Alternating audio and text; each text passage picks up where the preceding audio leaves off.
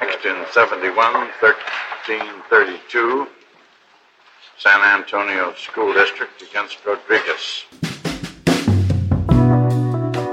Hey everyone, this is Leon from Fiasco and Prologue Projects.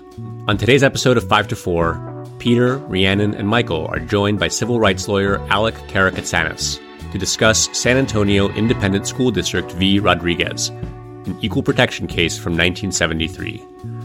In this case, parents from an underprivileged school district in Texas sued over inequitable school funding. Well, are you saying that you're discriminated against in this school district because you're poor and these children's education are suffering because of that? They are. Well, we, the district is poor, And so what? so that we have poor education. But the court rejected their claim. Today, the Supreme Court, in effect, conceded the system may be discriminatory, but ruled 5 to 4 that it is constitutional. This is 5 to 4, a podcast about how much the Supreme Court sucks.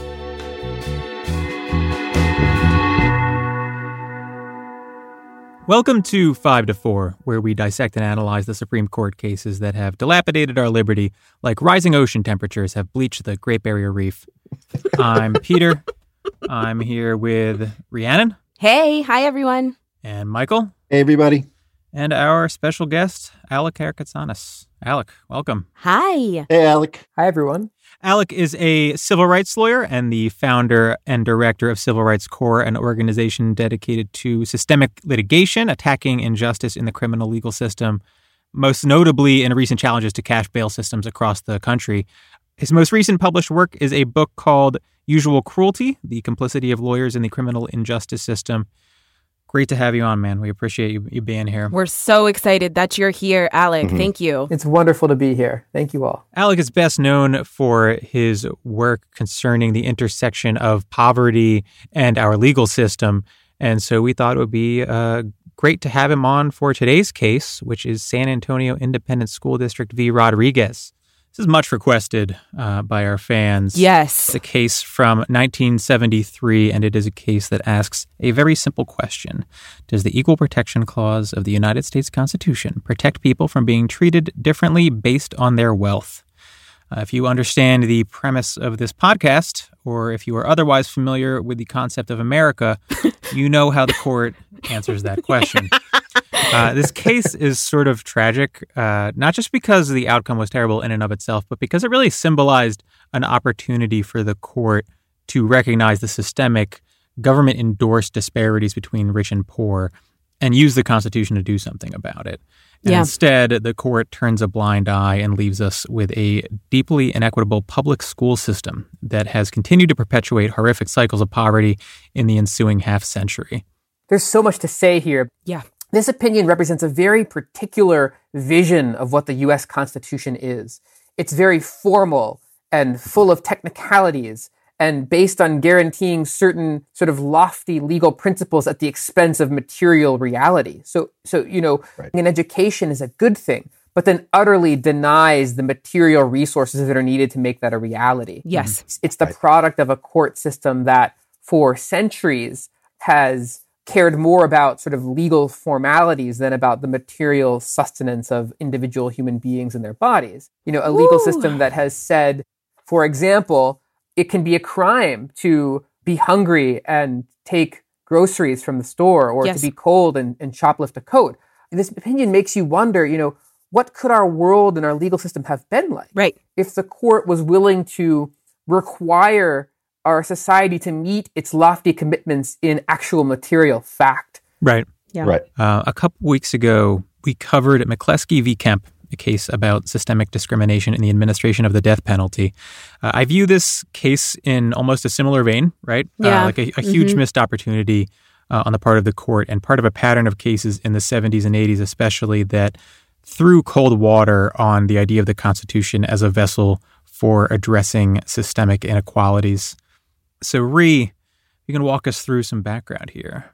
Yeah, that's right. And, you know, first of all, can we do like a study about how many Texas cases we've covered on this podcast? Because it feels like a not insignificant portion of the worst Supreme Court cases come out of my absolutely deranged home state. So You're welcome. I don't That's know. right. yeah.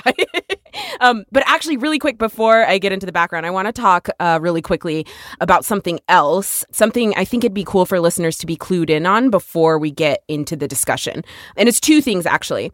First, we sometimes get feedback from listeners, kind of special requests, listeners who want us just once to cover a positive story, a good case from the Supreme Court. And and second, a, a few episodes ago, um, this has really stuck with me. Peter talked about the aspiration and the possibility of the Fourteenth Amendment. That there's no reason that we have to be reading the Fourteenth Amendment the way conservatives are, the way it's been read in the past, and like that a more expansive dare I say, like curious or imaginative view of the 14th Amendment could alleviate inequality and lead to more just outcomes in the law. Mm-hmm. And I think this case is actually a good example of these kinds of things. I'm not going to say that Rodriguez is a good decision. It is not. It definitely is not. But I do think it provides like a really interesting peek into small L liberal legal institutions, you know, conservative ideology, and just like a jumping off point, like a track for legal challenges that imagine something so much better. And that's one reason that I'm really, really glad that we have Alec here to talk about this stuff with us today. So, Let's get to the background. This case comes out of a challenge to the way Texas funds its schools. So, in Texas, public elementary and secondary schools are financed through both state and local participation. The state funds all school districts at roughly the same amount. And so that establishes, you know, some minimum educational offerings at every school. But schools rely on local property tax revenues for supplemental funding. Okay. So, this led to a long history of financial inequality across the school districts in Texas. A school district in a poorer area had less funding than a school district where the residents were wealthy because the majority of the district's funding was based off of property values in that district. And so the result of this funding system is, you know, stark disparities in per pupil expenditures between wealthy school districts and poor school districts. The wealthy, primarily white areas of town are able to contribute a much higher amount per child into their schools than poor minority areas. Yeah, that's right. And there's there's an aspect of the Texas scheme that um, kind of flies under the radar because it's not really an issue in this case.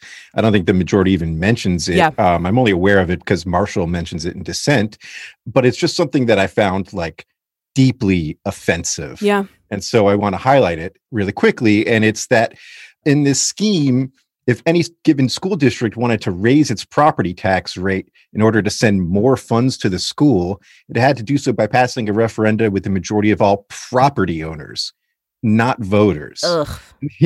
The idea of tying voting rights to uh, property ownership Yeah. is so insanely antiquated. I didn't believe it at first, and I like reread the paragraph that Marshall mentioned it like multiple Yeah. times, trying to make sure that I was like Right. not uh, misunderstanding it. But then he says it again Right. several times after that, Yeah. and it's just such a vivid illustration of who the state is concerned with Uh, Right. and who it is not Right. right? Which is like, as we'll talk about, is very much what at the heart of this case. Yeah. It's the equivalent of having like only billionaires vote on a billionaire tax, right? Right, right, exactly. Right. That's a great illustration. Yeah. So in 1968, parents from the Edgewood School District sued several other school districts in this same area, including a wealthy district called Alamo Heights and another one called Northeast.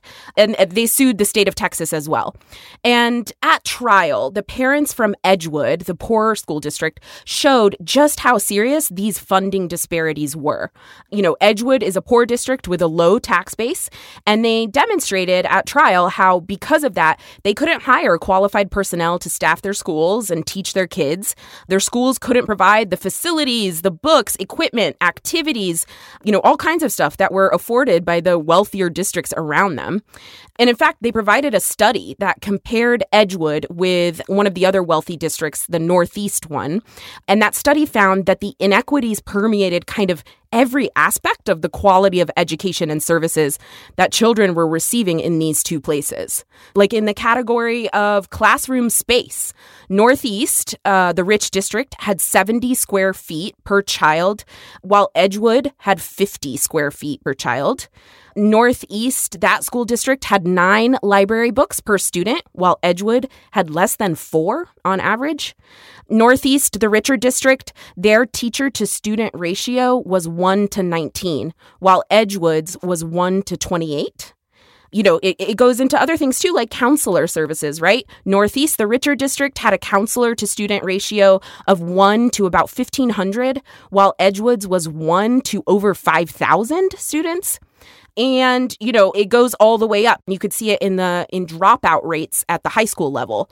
Northeast's dropout rate was 8% while edgewood's was 32% we're talking one in three students dropping out of high school in the poorer school district and that inequity their studies showed actually was growing it was trending upwards in 1968 when the study was originally done the disparity between spending per student between edgewood and northeast was about 310 $10. Northeast was able to spend uh, about $300 more per pupil.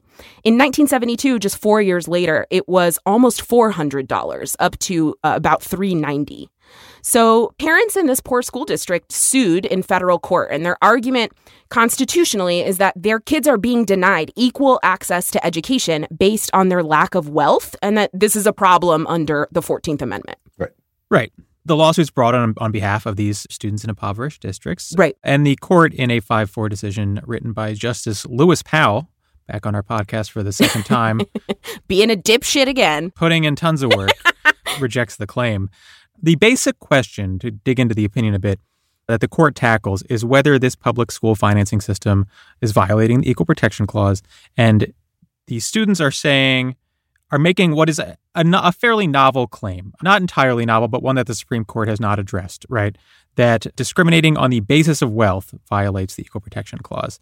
Right. This is particularly important because what they're what they're really saying is that poverty should be a protected class the same way that, for example, race or gender is, right? Right. The Equal Protection Clause works by saying that if there is discrimination uh, across a protected category, such as race or gender, the court will scrutinize it more aggressively.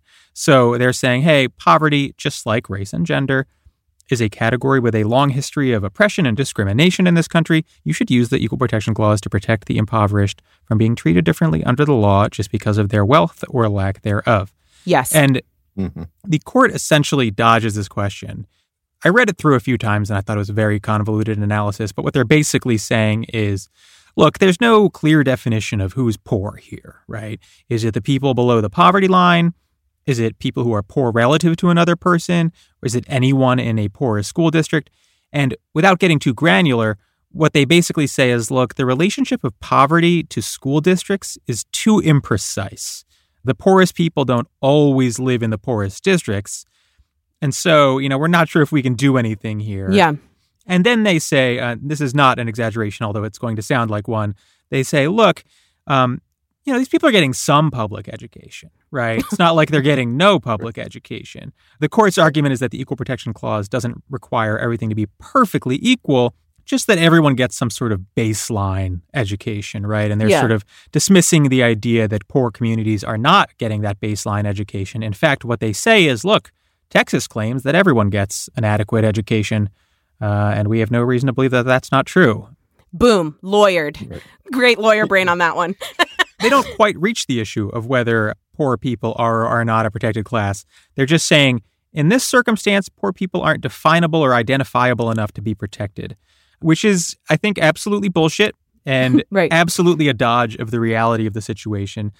Just because identifying the class in question is difficult or imprecise does not mean the court should ignore the issue altogether, right? Right. Even clearly defining race or gender, to use the same examples, or nationality is, is not right. always simple, but the court has consistently held that those are protected categories. What the court is implying here is that because poor school districts might contain some people who aren't poor, and poor people might live in other areas, it can't really help them uh, because anything it does would be a little too imprecise. This is a rhetorical tactic that reminded me of other conservative rhetorical tactics. If you've ever heard conservatives debate, they sort of hang their hat on technicalities like this to ignore systemic issues with some frequency. Yeah. So if you've ever seen a discussion about racial privilege, for example, get derailed by a conservative pointing out that there is white poverty too, Right. right? Or right. something mm-hmm. along those lines. Yeah. It's not necessarily inaccurate in a vacuum, but it's an argument that is proffered in bad faith to deflect from the idea that systemic injustices exist and must be addressed as such, right? Yes. So the Yeah. court is relying on this idea that there's no meaningful correlation between impoverished people and impoverished school districts. And I think the bottom line there is, are you fucking kidding me? I mean, that's that, that can't be the holding here.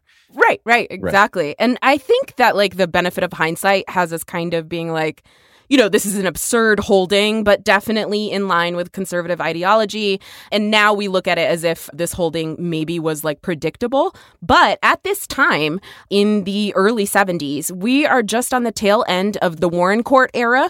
And there had been some Supreme Court cases before this that seemed to indicate that poverty could be ruled a protected class at the Supreme Court.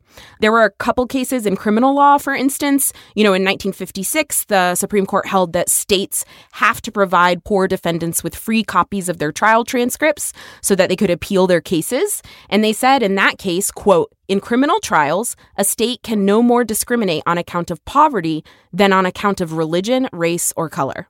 You know, a famous case from 1963, Gideon v. Wainwright, that's the case that ruled that the Sixth Amendment requires a state to provide you with an attorney if you couldn't afford to hire one.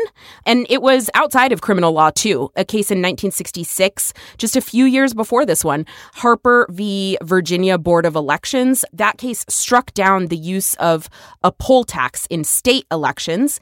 And that case said that a state, quote, violates the Equal Protection Clause whenever it makes the of the voter or payment of any fee an electoral standard. Voter qualifications have no relation to wealth.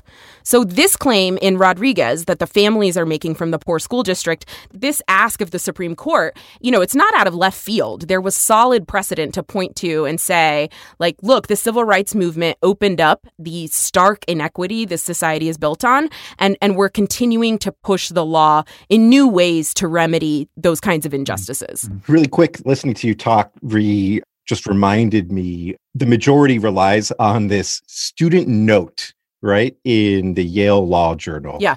Which basically said that there is actually uh, not really a connection between poverty and living in a poor district for the purposes of this litigation, right? And I, I looked up the note. I was I was curious. I wanted to know who wrote it. I wanted to say their name on the podcast and talk about what like sort of broken soul they must have Yeah, that they right. felt the need to do this Yeah. when they were in law school. It's unsigned, multiple authors apparently. But uh, what I thought was interesting was like the very first sentences were, to your point, Rhiannon, that the note was motivated by concern that the Supreme Court was going to do this. Right. And they were talking about all these court cases that were suggesting it was going to do this. And they cited to the district court case um, and the fact that it was probably going to be accepted by the Supreme Court. There was like a real fear Yeah. amongst like conservative ideologues that this was going to come out the way uh, we think it should have come out. Right, Right. right, Alec, I know you've written and thought a lot about how uh, lawyers and judges are actually a big part of the problem in sort of creating the injustices in the law and then perpetuating them. And just wonder if you have any uh, thoughts there about lawyers writing to the Supreme Court basically and saying, don't decide it this way. We're concerned about it. there's a constant dialogue between conservative future law clerks at elite institutions at like the Yale Law Journal and the Harvard Law Review and their future employers in a year or two. There's a constant Right. set of institutions and getaways and, and retreats and other sort of formal and informal mechanisms by which all of these people are constantly talking to each other and warning each other about the things that are going to be threatening the conservative legal movement. It's something that, that people on the left just have not created. A whole infrastructure of accountability really is actually what it is. Yeah. You, you cannot succeed in the conservative legal world without demonstrating for years your fealty to a certain set of principles Yes. such that when you make it to certain positions, everybody knows that you're going to toe the party line. But I think what's much more profoundly interesting to me about this case, and I liked what you said, Rhea, at the very beginning about how there's something, the, the opinion highlights how beautiful the law could be. You know, Right. it could have been a mm-hmm. Yeah. force for guaranteeing that children uh, receive uh, meaningful, adequate resources for education. Uh, and instead, it's just yet another in a long line of cases by the court that furthers the dominant hierarchies of power and wealth in our society. Yeah. Yeah. It reminds me of the an aspect of the opinion which is their discussion of the fundamental right Yeah. to education.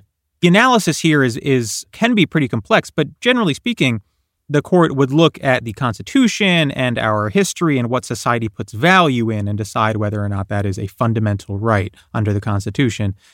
And what the court says is like, look, you know, education's important, right? Of course, who could deny it? But nothing in the Constitution implies that a right to education exists, a fundamental right to education. In the court's view, they can't say something is a fundamental right unless the Constitution sort of implies that it is. And what the plaintiffs had argued was Mm-hmm. well, look, we've got rights to free speech and rights to vote. Doesn't that sort of require implicitly a right to education for them to be meaningful, right? Surely an informed citizenry is really Right, the goal here. Right. And meaningful civic engagement, right? Right. That's only possible through an educated public. Right. And the court just outright rejects that. And they literally say, well, look, you have the right to speak and vote, but that doesn't mean you have the right to be particularly informed uh, when you do. Um, and I got to say, that sounds wrong, right? That sounds like um, maybe it's undermining those rights uh, a little bit. Can't be right. I I think it, it's important to say here a little note about Lewis Powell, Justice Lewis Powell, who's writing this opinion. He used to work in education Yeah. in Virginia prior to the Supreme Court, and he traveled to the Soviet Union. And upon his return, was very terrified of the prospect of centralized education, and spoke to you know to various different organizations about that. Right. And so, what he is framing as this sort of strict constitutionalist interpretation of the right to education or of the Equal Protection Clause's protection of indigent people is, in fact, actually really colored quite heavily by some Red Scare alarmism Right. Right. that goes unspoken. Yeah. Yeah. And I just think you know it's something that when you're when you're reading the opinion, especially if you're just uh, you know, for example in law school reading the opinion, you would never learn. Right. Yeah. But this guy is absolutely being influenced by his perception that if you start to have like a centralized system of education, down the road somewhere is communism. Right. Right. Right. And I think there's another really interesting thing going on here with the opinion, which is it does a very typical conservative move where it says something like, well, if we grant that education is a fundamental right, what about the need Yeah, for decent right. food Right. and adequate shelter? Where does it stop? because you couldn't have a good education if you're starving if you're a child. Right. And so it's it's one might think, well, yeah, what about those things? Right. Those things should be fundamental rights too, right? That sounds important as well. Yeah. and in the in the Supreme Court's view, the fact that there might also be other things like shelter and housing and clothing that are fundamental rights becomes a reason to reject education Right. as a fundamental right. And this is what I in our work all over the country all the time, I call the McCleskey problem. So I'm glad you guys covered McCleskey on, on your other Yeah. podcast. This problem for me is, is really the guiding principle of much of the court's modern jurisprudence. And, and, and that principle is simply stated that if a case threatens the existing distribution of wealth or power or the functioning of the mass incarceration bureaucracy, if a case threatens that too much, like McCleskey was really threatening the idea that we could even have this massive system of injustice because if we took racial disparities seriously, we'd have to Right. rethink how we do everything.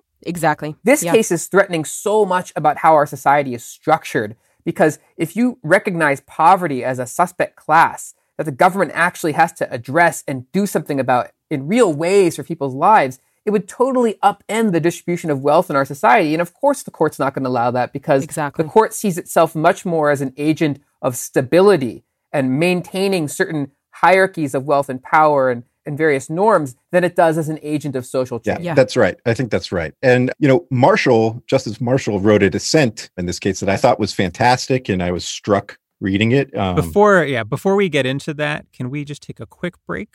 all right. Hey, folks, thanks for listening to 5 to 4. If you've already joined us on Patreon, we hope you enjoyed our premium episode about Antonin Scalia and our uh, Zoom events and the various antics going on in our Slack. Uh, if you haven't joined us yet, uh, come see what you're missing.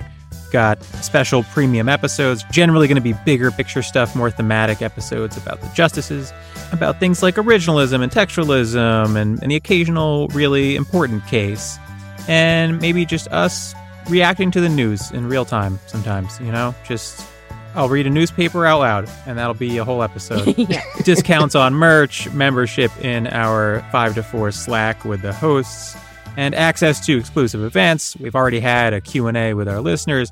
We've got more planned of all shapes and sizes. You can support us by visiting patreon.com slash 54pod. That's 54pod, all spelled out. Thanks for supporting us, and thanks for listening. Thank you so much. Yeah, thanks everybody.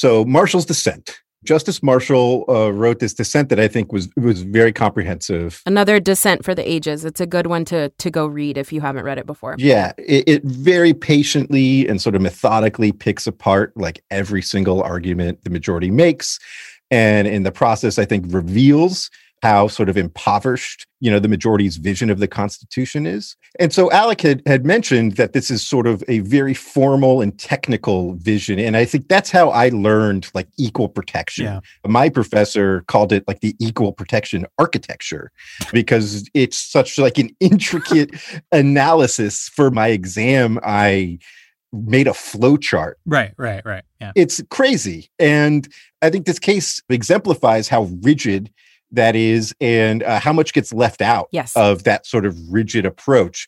Um, whereas Marshall's dissent w- is far more nuanced, far more ambitious, and is thinking very seriously and engaging very seriously with like the individual's interests at stake and the material reality of the plaintiffs and, and the people in this country Yeah.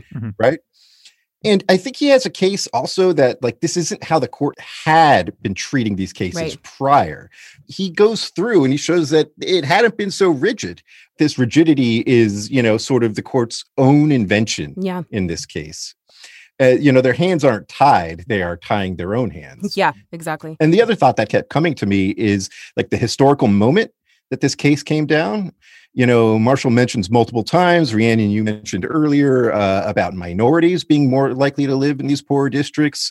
Marshall cites to Brown v. Board of Education Yeah. multiple times. And I kept thinking about like all the racial stratification that, that Yes. sits beneath this. Like in 1973, we're 15 years into white flight, right? The mass exodus of white people from desegregated urban areas in response to the Right. civil rights movement, uh, heading to very homogenous white suburbs and rural areas. We're four years removed from the passage of the Fair Housing Act.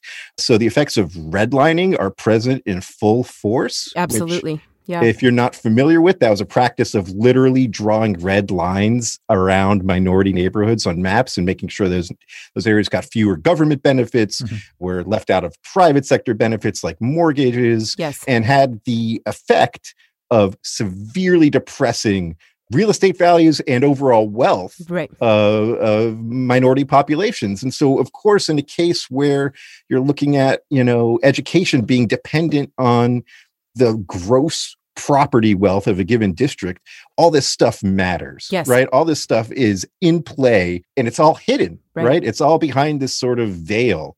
And uh, it's hard not to just see this as one piece in this like larger holistic project to recreate the status quo ante Yeah. before Brown v. Board, before Right. the civil rights movement. Yeah. Absolutely. Yeah. And, and it makes me angry. Yeah. Something we haven't talked about uh, in in a good fifty episodes or so is um, is affirmative action, and it's back Yeah. uh, center of mind for a lot of people because there is a case pending before the Supreme Court now that many people will think will be the end of affirmative action, and Yes. the basis for that will be the Equal Protection Clause, Right. And it's just mind-boggling to take a step back and think that there is this framework that requires equal protection under the law, and it is currently doing nothing to protect the poor and might end up doing quite a lot to protect wealthy white students in Right, college right, admissions. yeah.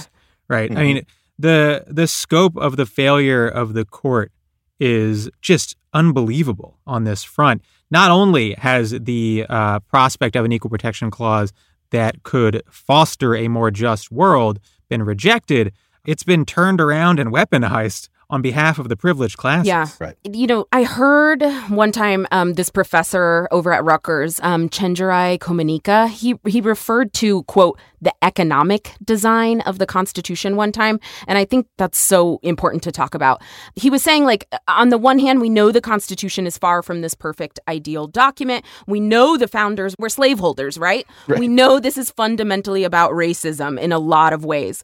But the thing about sort of just brushing it off as such, about saying, like, oh, yeah, they were evil and it's all evil, is that there's a sort of like jurisprudential buy in to the idea that as history progresses, things get better naturally and organically. You know, uh, slavery was outlawed like a hundred years after the founding. So that mortal sin of how the nation was started, that's remedied, you know, it's gone. Right. But what that does is allow us to like not really be critical of the intention of the Constitution, the sort of granular machinations of our legal structures, the fact that this was a fundamentally capitalist document, the Constitution was. And that takes away class analysis and recognition of the context in which this document, the Constitution, is being drafted. This is a context in which the people who wrote that document are people who owned human beings as property. Right. And they wanted that protected, right? This is a context in which it was important to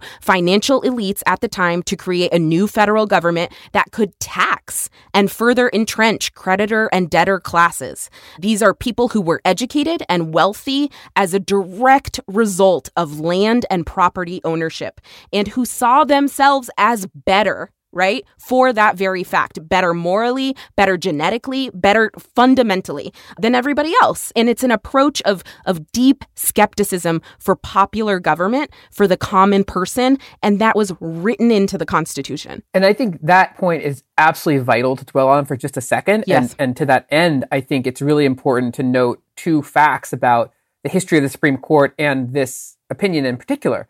Number one, when I was in law school, I went and I wrote a paper and I went and read all the equal protection cases from the first 70 years after the 14th Amendment was passed. Uh-huh. And something fascinating shows up when you do that. They struck down 232 state laws under the Equal Protection Clause. Almost all of them were rulings in favor of corporations. I think it was like a, something like 179 of them were in favor of corporations and 55 of them were in favor of the sort of booming railroad industry at the time. Okay. Right. Uh, Yes. Only nine cases did they rule in favor of black people. Even though the, the whole point of the Equal Protection Clause, we were told, Right. was Right. to change the relationship between black people and the people who had owned them. Yes. Right. Seven of those nine cases in favor of black people were on this single sort of technical issue about jury Yeah. selection. And, and there were no cases in favor of women, for mm-hmm. example. So as, as you look at the entire history of the Supreme Court, Right. it has always used sort of formal legal, whether it's amendments or statutes or laws or rules, to preserve the basic distribution of power. And so this is a, a fight that we have to have, I think, outside the, the walls of the Supreme Court. And then I think the thing about this opinion, which is just funny in light of that history, it is it was written by Lewis Powell, who just two years prior to that wrote the famous Powell Memo, which if you haven't seen, I suggest you Yeah. Google and read. Yes. He was a very famous corporate lawyer, and right before coming onto the court, he wrote a strategy document for how large businesses could sort of preserve and ensure the survival of American capitalism. Mm-hmm. And it was a call to arms for corporations to dominate the political system, to assert their power, to increase inequality, and to sort of stamp out any notion of, of equal rights for people. And it was really a stunning document. And then two years later, you have him writing this case uh, for the U.S. Supreme Court. Right. It's interesting that you mentioned the um, the equal protection clause being used in favor of corporations so many times. I've read more than one piece of academic literature on this that was sort of like relaying that basic fact, but framed as you know we should really be grateful for our history of um, um, corporate personhood because without it, the equal protection clause would have never developed. And you're sort of like, well, I mean, if we're going, if we're going, if we're going to be idealistic, surely, surely we could go another route with this. That's so fucked. that is that's like back almost a year ago now there's a basketball player rudy gobert who like sort of famously was like oh i don't think covid's a big deal he Right, like purposely right, yeah, coughed into a mic. mic and like hit it and stuff and then it turned out he had COVID, and mm-hmm. the NBA had to like suspend the season. And then a lot of states started taking COVID seriously. And there are people who are like, "Look, we should all be thankful that because look how that you know made everybody take COVID seriously." And it's If any like, if any of our listeners are wondering how into basketball i Michael is, now you know.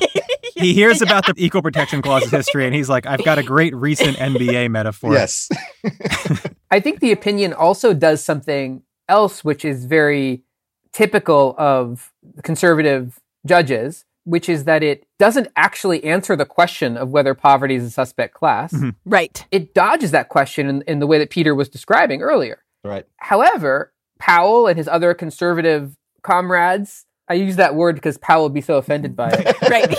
Yeah. Yeah. his conservative comrades on the Supreme Court just a few years later issued another opinion where they cited San Antonio, but said something softer, like, we have never yet held that poverty is a suspect class under the Equal Protection Right. Clause. You're right. And then a couple years after that, they just citing to those two cases, Right. they say poverty is not a suspect class. Right. And so, i- in this way, they sort of manufacture a holding, which now, when you when you think about it, like in our bail cases around the country, conservative judges in almost every case will cite San Antonio versus Rodriguez and say poverty is not a suspect class, and so there's no problem with keeping a human being in a cage just because she can't make a payment. And they cite that case.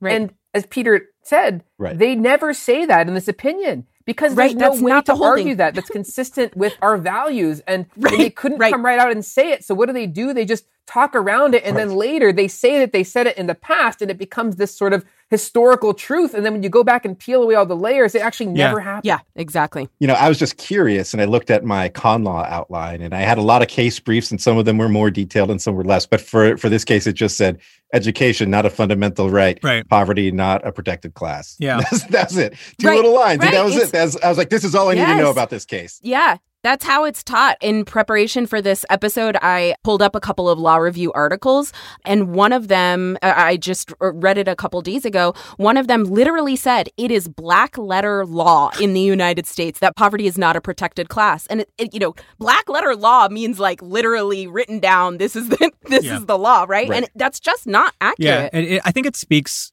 quite directly to how legal formalism sort of launders itself. Yes. Right? Mhm. Yes. It's a fucking scam. Every Supreme Court case is actually like 10 sentences long, but after every sentence are 10 citations. And Right. if you're a layperson or a law student or a young lawyer, whomever, you might think that there is almost necessarily a lot of authority baked into each sentence because you see this, the citations that follow it.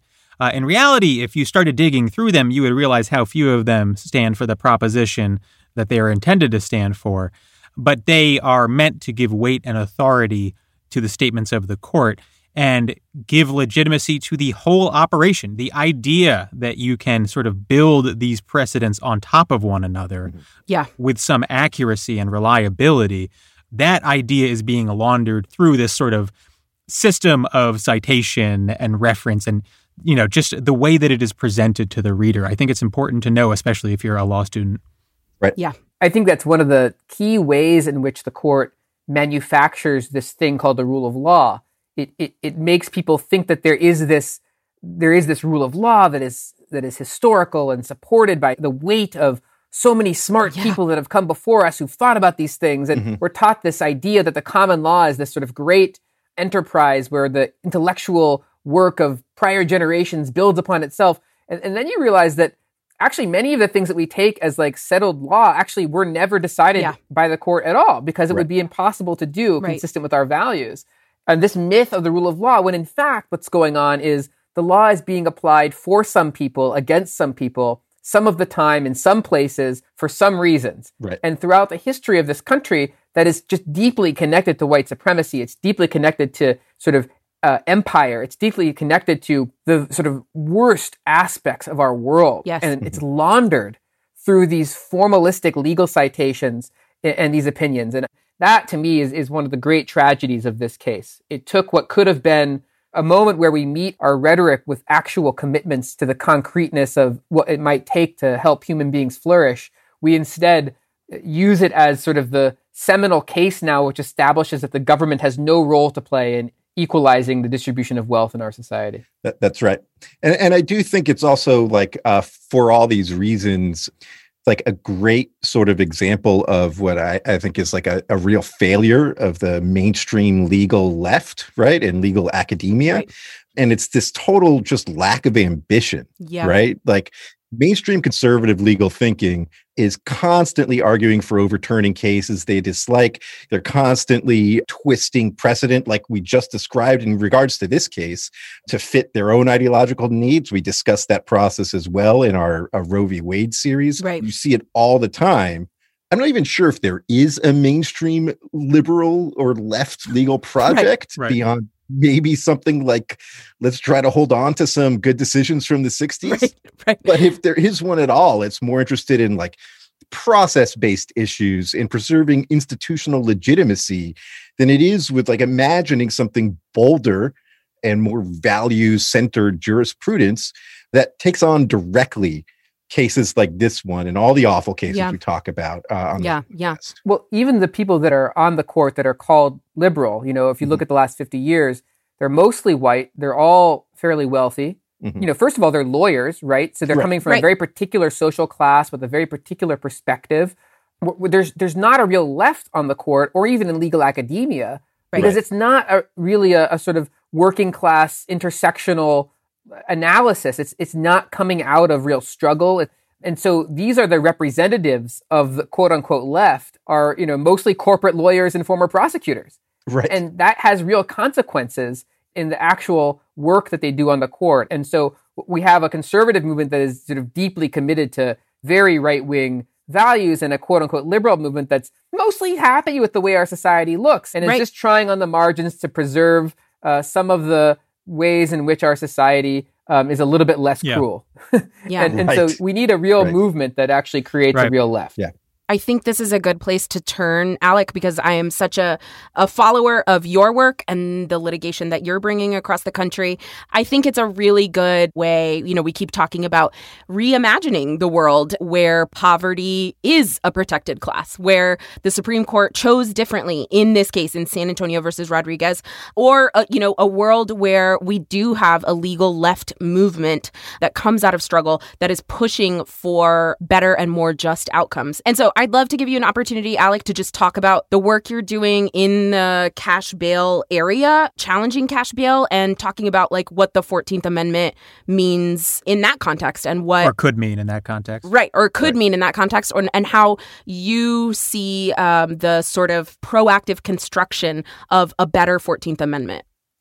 Wow, yeah, that's that's tough. I mean, I, I um, it, it's a hard question to think about what could be a better Fourteenth Amendment when you look at what our judicial system looks like right now. Right. The judicial system is dominated by people who have a very different view of the Constitution and what it could mean, and unless pretty radical change happens, we are going to have this judicial system led by these people for the next generation or 2 Mhm. It's a painful exercise, you know, thinking about what might our legal system do differently.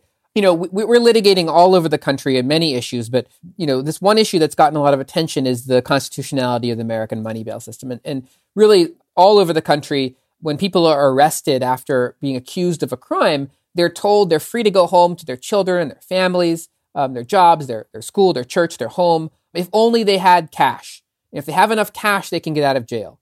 And not only that, but this country has privatized that system. So it's dominated by a multi billion dollar for profit commercial money bail industry, which Right. exists only in the United States and the Philippines, a former US colony. Right. And the idea has led to extraordinary discrimination on the basis of wealth. So there are right now about 400,000 human beings in coronavirus infested jail cells in horrific conditions, you know, where they're likely to be physically and sexually assaulted and Right. denied adequate exercise, food, medical care, mental health treatment. I mean, the, the conditions inside our cages are absolutely unspeakable. I was, you know, tweeting out over the last few weeks about uh, what it is like to be in a jail cell in Texas right now, right? And Right. the unspeakable pain of, of, of, you know, being forced to be laying on top of each other people with feces and mold and mucus and blood everywhere and, and a lack of water. And, And this is what's going on all over the country in every jail that we go into. Right. And that is a consequence of the Supreme Court's decisions that people can be caged prior to trial and the decisions of courts all over the country that people deserve to be in a cage just because they don't have cash. And so we've been challenging that system uh, under the equal protection and due process clauses of the 14th Amendment for the last five or six years. And I think the cases will probably work their way up to the Supreme Court in the next six months or a year. You need any help on the brief? I like that laugh the first time Alec asked. He's like, oh yeah, okay, bro. yeah. yeah, sounds real good. we need all the help we can get. You know, we're, we're not bringing these cases as lawyers thinking that winning in the U.S. Supreme Court is a panacea. You know, the Supreme Court long ago held that police need probable cause to stop someone, arrest them, and search them, and yet that happens millions of times a year. People yeah. are arrested and and searched without probable cause. Right. The Constitution Yes. is not self executing. And so we're not under any illusions that winning in the Supreme Court would really mean anything. I think we see these cases more as a way of changing the narrative in our society and our culture about what these institutions do, what they are, sort of undermining people's faith in them by asking a simple question like if Sandra Bland can be left to die in a jail cell because she couldn't afford a few hundred dollars, if Kalief Browder spends years on Rikers Island because he can't pay cash, if this legal system is making the decision about who's in a cage and who's free with her family on the basis of how much cash is in their pocket, what else is it doing? And how can we trust anything that it's mm-hmm. doing? I, I see these cases as undermining some of the faith that the legal establishment bureaucracy needs to survive and to keep inflicting all this harm. Yes. And so I think these cases are a very small part of a much broader movement that is really led by the people that are most harmed by these systems, trying to change the way we all think about them rather than sort of depending on one particular ruling from one particular court. Yeah, Yes. beautiful. You know, we, we've often talked about the, and talked on this episode about the turning point of the court's jurisprudence that took place uh, primarily starting in the 1970s. The prior court, though, the Warren Court had sort of begun the process of embracing and folding more modern understandings of equality, modern understandings of social science into their jurisprudence. And when the conservatives regained control of the court in the 70s, they start to push back against that. And Justice Powell writes about this in ex- expressly reactionary terms, basically saying, you know, a- as Alec mentioned, if we change this, how much change is down the road, right? Right. Just inherently taking the position that change is dangerous. Right. It can't be overstated how badly the last 50 years of jurisprudence and, and legal theory poisoned the minds of everyone in our profession. Yeah. Uh, and I think this was this discussion was valuable because if you are learning the law in America, uh, how you conceptualize it is colored by the narrow formalistic framework that is built atop the foundation of reaction that happened in the early 1970s, especially. Uh, the conservative view of poverty has always been, in some form or another, that it is inevitable that society will divide into winners and losers, and there is nothing you can do about that. Right. Right. But the law doesn't need to accept that, right? The law doesn't need to accept the status quo. The law could protect the weak, it could force the status quo to justify itself. Like lawyers would tell you that having poverty be a protected class is a pipe dream. Right. And my response to that would be we live in a world where the court has, just for example, picking one thing, stretched itself remarkably thin to protect the rights of corporations to engage in arbitration. Right. So you shouldn't feel like a dreamer for imagining a world where it gave poor people the right to go to better schools. Yeah. That world is right there in front of us. You know, it's Right. not far away. Right. And a lot of what Powell does in this opinion is sort of devolve into abstraction. Um, but this isn't a particularly abstract issue. No. Right. Funding education is quite simple. Right. It drives results up, it increases graduation rates and decreases dropout rates and increases wages for adults who had higher levels of funding. Those aren't abstractions, right? Right. Those are real concrete ways to help poor students across the country. And the idea that this is somehow out of reach, uh, out of bounds for uh, constitutional analysis, it's ridiculous. It's a choice. It is. One final point as we've been talking that just occurred to me, and there's all these debates now about to what extent more spending on education, you know, gets results. And I think that one of the things that I've noticed from conversations all over the country with our clients and their children and, and families is that schools in areas that have trouble meeting basic sort of funding th- they are the first to lose things like music, Right. and theater, and sports, and poetry, and other kinds of experiences that I mm-hmm. think are very central to the cultivation and development of not only a flourishing life and a, a beautiful life, but also uh, a life that can dream mm-hmm. and that can vision out a different world, and Yeah. a life that resists mm-hmm. and understands how to communicate in in ways that are maybe different from a standardized test Yes. and and I think that one of the projects of both liberal and conservative elites in in this country has been to starve the education system to a point where all we can think about with the education system is meeting very minimal standards and needs Yeah. and instead of thinking about how do we create incredible you know people who can dream and who have all of the basic needs met so that they can do what makes you know all of the the sort of things that we that many very privileged people take for granted about about you know the best aspects of life. Right. totally beyond my area of expertise and probably very silly but it strikes me that a lot of these cases and their discussions uh, about this have created a world that, that is so starved for basic resources that we're not even fighting about um, the really profound things that we really should be talking about with education. And we're we're stuck fighting on the the most basic things that you would think and hope that a civilization like ours would have confronted long time ago Yeah. That's right. Gorgeous. I think that's a good place to leave it. Alec Karakatsanis, thank you so much for joining us. Yeah, thank you. Anytime you feel like coming back, let us know. care for what you wish for That's what Josie Duffy Rice said. Uh, I, we can we can stop being on this podcast so much if we can start cycling in more guests. it was really fun thank you all Next week, Toyota v. Williams, a case about disability law. You know where this is going. It's not good. Yeah. Follow us on Twitter at 54pod. Subscribe on Patreon, patreon.com slash 54pod, all spelled out. Tons of benefits, premium episodes, access to our Slack where you can chat with us and our friends, subscriber only events. We just had a really, really successful Zoom happy hour and Q&A. It was. It was a lot of fun. yeah, that was super fun. Uh, we are bonding with our subscribers just a little more every day. Yes. 5 to 4 is presented by Prologue Projects. This episode was produced by Rachel Ward with editorial support from Leon Neyfakh and Andrew Parsons.